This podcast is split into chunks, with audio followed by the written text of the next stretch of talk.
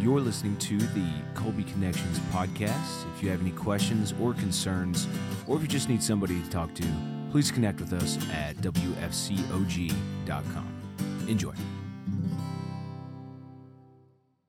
You know, every time I get an opportunity to speak, and, and I've probably done a similar speech like this, um, you know, in 10 different states, probably 20 different times over the years, um, just because of what I do. I also want to start out by saying I just want to thank the pastor for this opportunity. Uh, I want to thank my family, my sister, and uh, my parents for being here. Um, all right, we'll get started. you know, imagine just as I stand before you today as a guest speaker, uh, imagine that you're um, in a church and all of a sudden Jesus walks in and starts giving his, uh, uh, his sermon. Um, you know, this happened 2,000 years ago. We see this in Luke 4 that in the church of Nazareth, um, Jesus comes in and he, he asks to speak. Very deliberately, he goes uh, up into the uh, where they have their scrolls in this little area of the church, um, and he takes out the book of Isaiah 61. During this period of time, he basically gives us his personal mission statement. Um, it's something that, um, you know, a lot of people were thinking, you know, here he is, he's going to speak probably about sin or hope or grace, uh, faith, heaven or hell, what, you know, what gets you there. Um, but no, he gave us his personal mission statement. He says, The Lord's Spirit is upon me because He has chosen me to preach the gospel to the poor. He has sent me to announce freedom for the prisoners, to give sight to the blind, to set the oppressed free. In other words, He's come to help the helpless, the hopeless, the most vulnerable of us, those who have uh, no voice within their community. That is why He said that He's the light of the world, bringing life, hope, faith, grace into darkness and suffering and despair.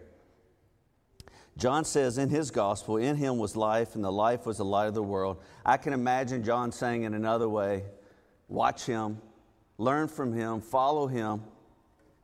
The light of hope goes with him everywhere. On lepers, the cripple in the pool of Bethesda, the two men at Jericho, today would be considered probably the homeless, the mentally ill, the addicted on our street corners. All throughout the gospel, Jesus sticks to this same script. He doesn't vary, he's laser focused on what his mission is. That in one of his last teachings, though, he taught about the importance of the final day of judgment and how all this ties in. He clearly drives this home in Matthew 25. This is one of three parables where he's teaching his disciples. He's kind of one of the last opportunities to kind of ingrain to them what he wants them to continue doing as he knows his time is short he, he tells them that, you know, he's going to come back. This time he's not going to come in the form of a, ba- a baby in a manger. He's going to come back and it's going to be a judgment of all men and women. We're going to spend our time this morning focused on the third parable, which is termed the final judgment. And I want to say, I also have to say, there's no condemnation for those that love the Lord. So please don't take that I'm coming up here and I'm some uh, pious individual that does everything right. I think today is just an opportunity for me to challenge people in this congregation. I'm very blessed to be a member of this congregation, to be with one that's so giving and thoughtful. Uh, we're lucky to be led by a pastor who gets it. But this message is for everyone in here because we always can do more. The needs are so great in our community that we all can do more. Matthew 25, verse 31 through 46, and it's pretty lengthy, so excuse me if I have to read it out for you all. When the Son of Man comes in his glory and all the angels with him, then he will sit on the glorious throne. All the nations will be gathered before him, and he will separate them one from another. On, they will be separated one from another, the shepherd, uh, just like he separates sheep from the goats. He will put the sheep on his right hand, the goats on his left. Then the king will say to those on the right, Come forward, you are blessed by my Father Inherit the kingdom prepared for you from the foundation of this world. For I was hungry, and you gave me something to eat. I was thirsty, and you gave me something to drink. I was a stranger, and you took me in. I was naked, and you clothed me. I was sick, and you cared for me. I was in prison, and you visited me. Then the righteous will answer back to the Lord and say, When did we see you hungry, and we fed you? When did we see you thirsty, and we gave you something to drink? When were you naked and we clothed you? And when did we see you sick or in prison? Or when did we visit you? Verse 40 goes on to say, And the king will answer them Truly I tell you, whatever you did for one of the least of these brothers and sisters of mine, you did for me. See, the brothers and sisters of mine, whenever Jesus used that language, typically he's talking about a church family. He's talking about followers. So it's pretty clear here, he's, he's specifically talking about the poor and suffering within the Christian faith, or those believers of him. I guess the faith is yet to spawn um, with the disciples of the church itself. Uh, verse 41 says, Then we will also say to those on the left, Depart from me, you are cursed into the eternal fire prepared for the devil and his angels. For when I was hungry, you gave me nothing to eat. When I was thirsty, you gave me nothing to drink. When I was a stranger, you didn't take me in. When I was naked, you didn't clothe me. When I was in prison, you didn't visit me. Then they too will answer, Lord, when did I, not, when did I see you and I didn't provide these things for you? Then he'll answer them, I tell you, whatever you did not do for one of the least of these, you did not do it for me. You may be thinking sheep and goats seem like a very unusual comparison. We read at the end of time there's going to be two, there's two groups of people. There's going to be goat people and there's going to be sheep type of people. For some of you may know sheep and goats have very different personalities. This week I learned a lot about sheep and goats as I was preparing this message. I was going to have a very unusual goat up on the screen, but I forgot to get it because it doesn't drive home the point we don't want to be those individuals. Sheep are willing to follow, they want to be part of and dependent upon the herd. Uh, their need, uh, they really need a shepherd to help guide them. Goats, on the other hand, are stubborn, independent, and unlike sheep, they're not willing to be led. They give little thought to the herd. Clearly, when one reads the parable, Jesus invites the sheep into his kingdom because they did minister to fellow Christians in need, even if they were considered to be the least of his brethren. He rejects the goats because they did not minister to the, the human condition, the needs of those individuals. The goats act stunned, probably like I would have responded, saying they don't remember any of this. These Christians are goat because they did not regard it as worthy of their time to invest in other people, willing of their time to get messy in the lives of the human condition. And there's a lot of that in our community, suffering and despair. By rejecting them, they unknowingly also rejected Jesus himself. Have you ever thought about that? When we see a homeless person walk by and we kind of move? Or we see somebody out at a gas station picking up cigarette butts or, or getting food out of the trash, do we have we just kind of walked past them? Have we ever thought that that is us rejecting Jesus himself? And so in this parable, sheep people are easily led to do what God wants them to do, but goat people are unwilling or always find a reason they can or can't do something. Here's a question you may be asking yourself Are we going to be separated before we go to heaven? Who then goes to heaven? What exactly is the difference between those who go to heaven and those who go to hell? Interesting enough, on the surface, it doesn't appear that either one of these groups are that much different because uh, it doesn't you know, really reveal that on the surface. They both made it to the gathering. You know, I think of this, uh, I was thinking of award show, the Emmy. They always get up and say, it's just great to be nominated, right? Well, all these people have been nominated. It doesn't say how much either type went to church or how many God bless yous or I'm praying for you they threw out to people that week. Those things are not described here. The only difference in sheep and goats in these parables are what one did and one did not do. Whether you are tangibly, actively engaged in the mission of God, as described in Isaiah 61, it really seems like a pass fail requirement. All human beings naturally gravitate towards helping those closest to them, whether it be friends, family, um, maybe a neighbor you've lived next door to for a long time.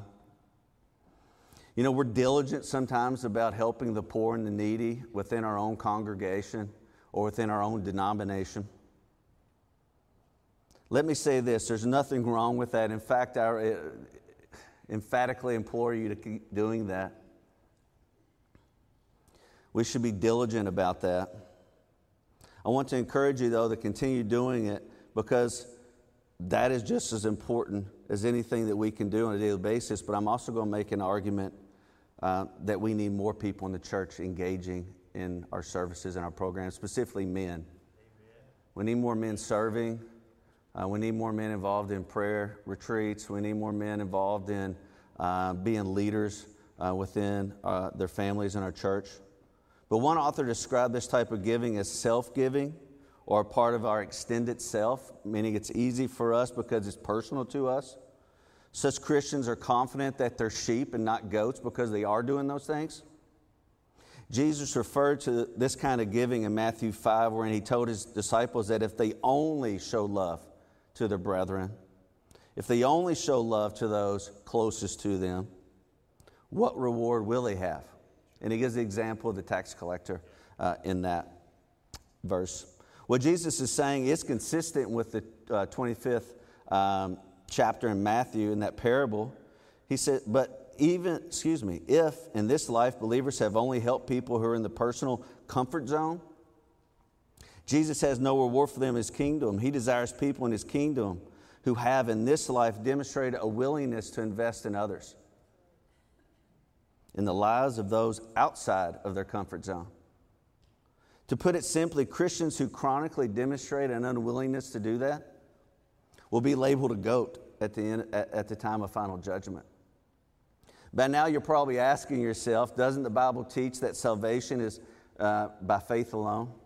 Isn't it a contradic- contradiction to say that our salvation is determined by how we respond to the needs of the least of these? Listen, I'm not a pastor by any means, and I don't even be held to that standard. I don't, it's a pretty lofty standard. I'm just someone who is um, challenged by these thoughts. Hear me out. I truly believe that real faith, the kind of faith that from Jesus that saves us, that transforms us, is more than an intellectual response and more than church attendance. This saving faith that transforms us from the inside out is demonstrated by engaging in the mission of God. The point needs to be driven home here that only Jesus' love saves us, but it's a direct response from our genuine gratitude to what He's been doing, what He's done to us, that compels us to love and serve others. Joyce Meyer says it this way We're not saved by serving, but we're saved to serve. Another author said it this way Jesus is not saying that we'll be saved by our good works, such as giving to the poor or the needy. He's saying there's no way we can be saved if we're not doing those things. And that if we really are saved, we will show that by our kindness and our generosity to others, particularly those who represent Jesus himself. I don't know. I talked to two people that were, they don't want to come to church this week, and I asked them why. And they said it was because Christians don't always act like Christians. And then that's another sermon because I told them that it's not about those other people, it's about you and, and, and your relationship. But I think we have to be cognizant of that as we approach other people. And the first thing we can do before we get to their spiritual needs is sometimes fulfill their physical needs. So we have to serve. The author went on to further this point by stating that there are two ways to tell what you believe what your mouth says and what your life says. One of those two is more reliable, and one never lies. I pose the question what does your life say about you? Just reflect on that today. That challenged me personally this week, that, just that one thought. It also challenged me that when I read that parable, it didn't seem like there was any type of compromise. You either did those things or you didn't. It was a pass fail requirement. You're either all in or you're not. You're either a sheep or you're a goat. In closing, you know, I, I do want to talk about the impact of foreign missions because I don't want to downplay that. I, I've just been given this opportunity to come here and speak about something that I know, which is more domestic type of service. Um, there's so much hurt around us. Working for the last 15 years or so with children that have been traumatized, there's so much darkness there and despair. There's no light that really gets through. Um, they have no hope. They have no plans, no goals in life. No one's ever believed in them. No one's ever told them that God loves them. And even if they do, how are they going to believe a heavenly father that they can't see, touch, or smell when their uh, earthly father mistreated them? How do you move past that?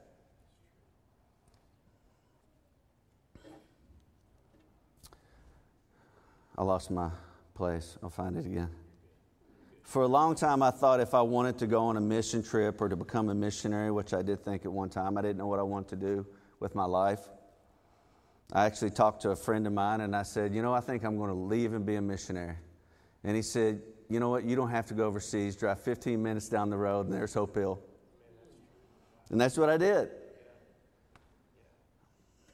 You don't have to go overseas, but I, but I now know, you know, after 15 years that I'm a missionary right here where I live. I can be a better missionary. I'm not always a faithful one. It sometimes, it sometimes comes out when it's convenient for me. The mission field is all around us, though, in our jobs and in our neighborhoods, in our relationships with friends that don't come to church or do come to church and won't take the next step. You know, as I mentioned earlier, reaching out, serving those picking up cigarette butts at gas stations, those panhandling at street corners. You know, can you mentor a child in need? Can you cook or cut grass for the widow that lives down your street? Can you donate to a missionary or a local church? We're so lucky to be in a church that gets it, but we can always do more. You know, I have in here that I really want to brag on my parents. You know, they kind of taught us at a young age that the importance of serving others. I remember going to a house when I was a little kid. I don't know if my mom even remembers this. Dirt floor, man just had a little fire inside his little house, and I think we just took him supplies. But it stuck with me, you know. Uh, it's reason one of those type of things. Reason why I do what I do. My sister's done an amazing job creating a park in Lexington. It's going to be unbelievable, Town Branch Park. It's going to bring light to a, to a community, uh, to kids that don't have the opportunity to be around grass and trees, be in a beautiful place. It's bringing light in our own way to a community. We spend 99% of our time doing what we want to do, but only about 1% doing what we've been called to do, what our purpose is. I'm preaching to myself here. Whew. um, some weeks it's 0.5, you know? We're more concerned about the weeds in our yard or making sure we tape the, the golf on TV, you know? Or that our kids are not being left out in their, in their grades or around their friends than the lonely widow that's sadly living down the street. You see, God cares so much more about our availability than our ability. So many of us aren't qualified, but He will use us. And in order to change, though, we have to change our mindset from I ought to do something, or I should be doing something, or I will do something. It has to change to I get to do something. Like it's exciting, right? Recently, I read a commentary on a Bible app that read, We've all probably had the experience of making chocolate milk with syrup. So you know that when you start stirring the milk and it turns from white to brown, it's some kind of magic trick, right? No, it's because there was already chocolate syrup sitting in the bottom of the glass. Everything that was needed to change the milk was already there, but it needed to be stirred in order to create a change. There's something similar that goes on in the life of a Jesus follower we have in us the potential and power for great love and good deeds, but sometimes that potential lies dormant. It settles at the bottom and doesn't work its way into the world where it's so desperately needed. It, it needs somebody or maybe a situation to stir it up to be what it's supposed to be. I can tell you this God has stirred the heart of Pastor Hutchison just in my short time of talking to him. It's one of the reasons we're here. I, need to be, I need to have a leader that, that gets it, and he certainly does, he and his wife. God has given us all time, money, talents. He'll use our ordinary things and create extraordinary things. You see, with Jesus, you already have everything you need to get started. It reminds me of when he fed 5,000, he kept asking them, What's in your hands?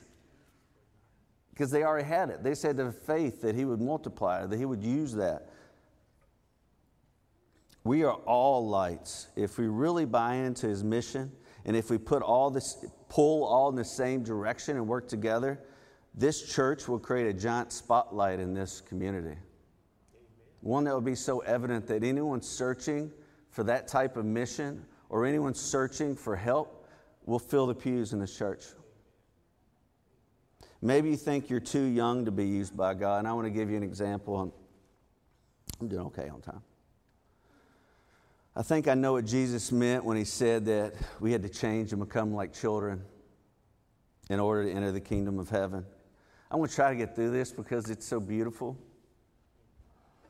Recently, my daughter, my youngest one, Lydia, the shy one that came up, came home and she told me about a lady they met at the park who was going through a divorce who felt like she did not have enough money to fight her, hus- uh, yeah, her husband, who had a better attorney, so she lost custody.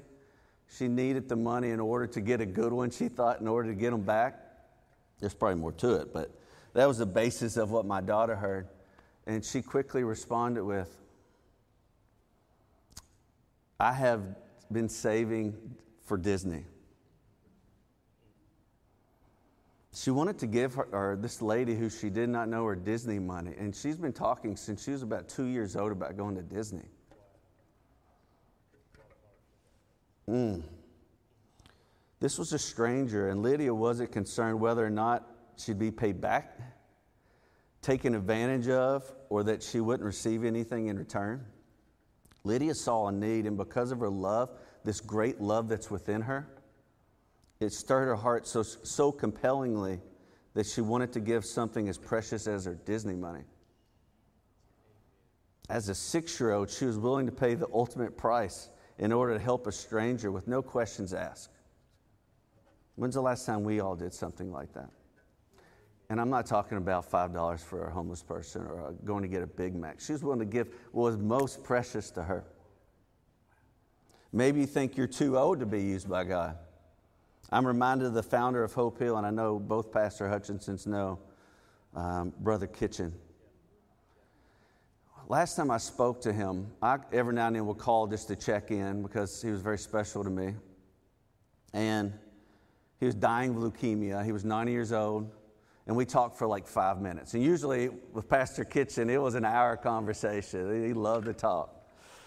But he gave me five minutes and he said, Chris, I have to get off of here. I have to get off the phone because there's a lady down the hallway who doesn't know Jesus. So I want to take a nap so I have enough energy to go down there and talk about him with her. See, that's a priority. Pastor Kitchen was a sheep, even late into his 90s.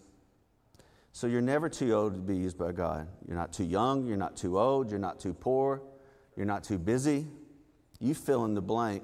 Once again, God is more concerned with your availability than your abilities. Today, I pray that God stirs your hearts. That's all I ask. I ask Him to stir your hearts so you can shine the light in very dark places, wherever that exists in your life. Whoever right now is coming to your mind. All right, I'd like to would everybody just bow their heads, please, just for a little bit? I want everybody to right now just think about that one or that two people in your life. I that you just pray here in a minute. How many of you have lost your passion or have become so busy that you've neglected to do what you feel God wants you? In light of what God has spoken to you today, where does He want you to shine His light? Right now, ask the Holy Spirit to highlight the people He wants to draw into your life in a closer way.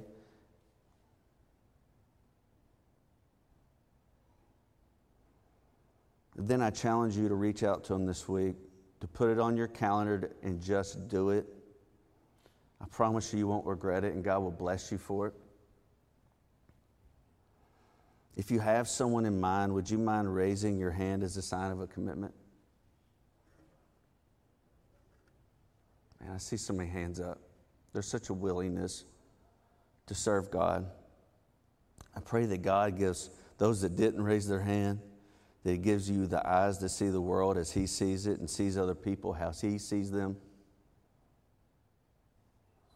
The worship band's going to come up here in a minute, and you know, if you'd like to come down to the altar to pray about this, I invite you to do so as they sing their next song. But before I do I just want to lead us in prayer real quick.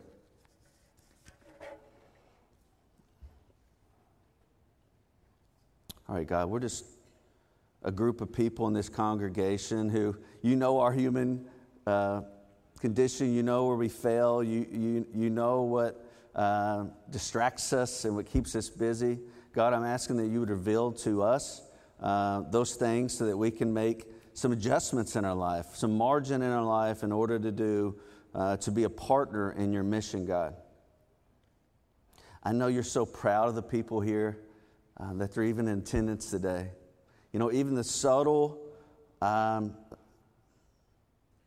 just the subtle movement of them, uh, God, I know means a lot to you. It does me as a father of my children. And just like Lydia, Lydia, I know you're proud of when we do just the, the smallest act, God, because it shows that uh, our heart's moving towards you. So, God, I'm just asking today that um, you would just give us maybe a tangible um, way to engage those around us, God.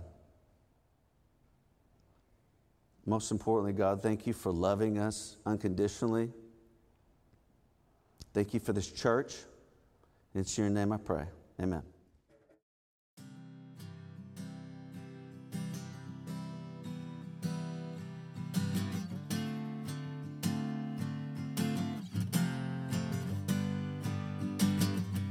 Thank you for listening.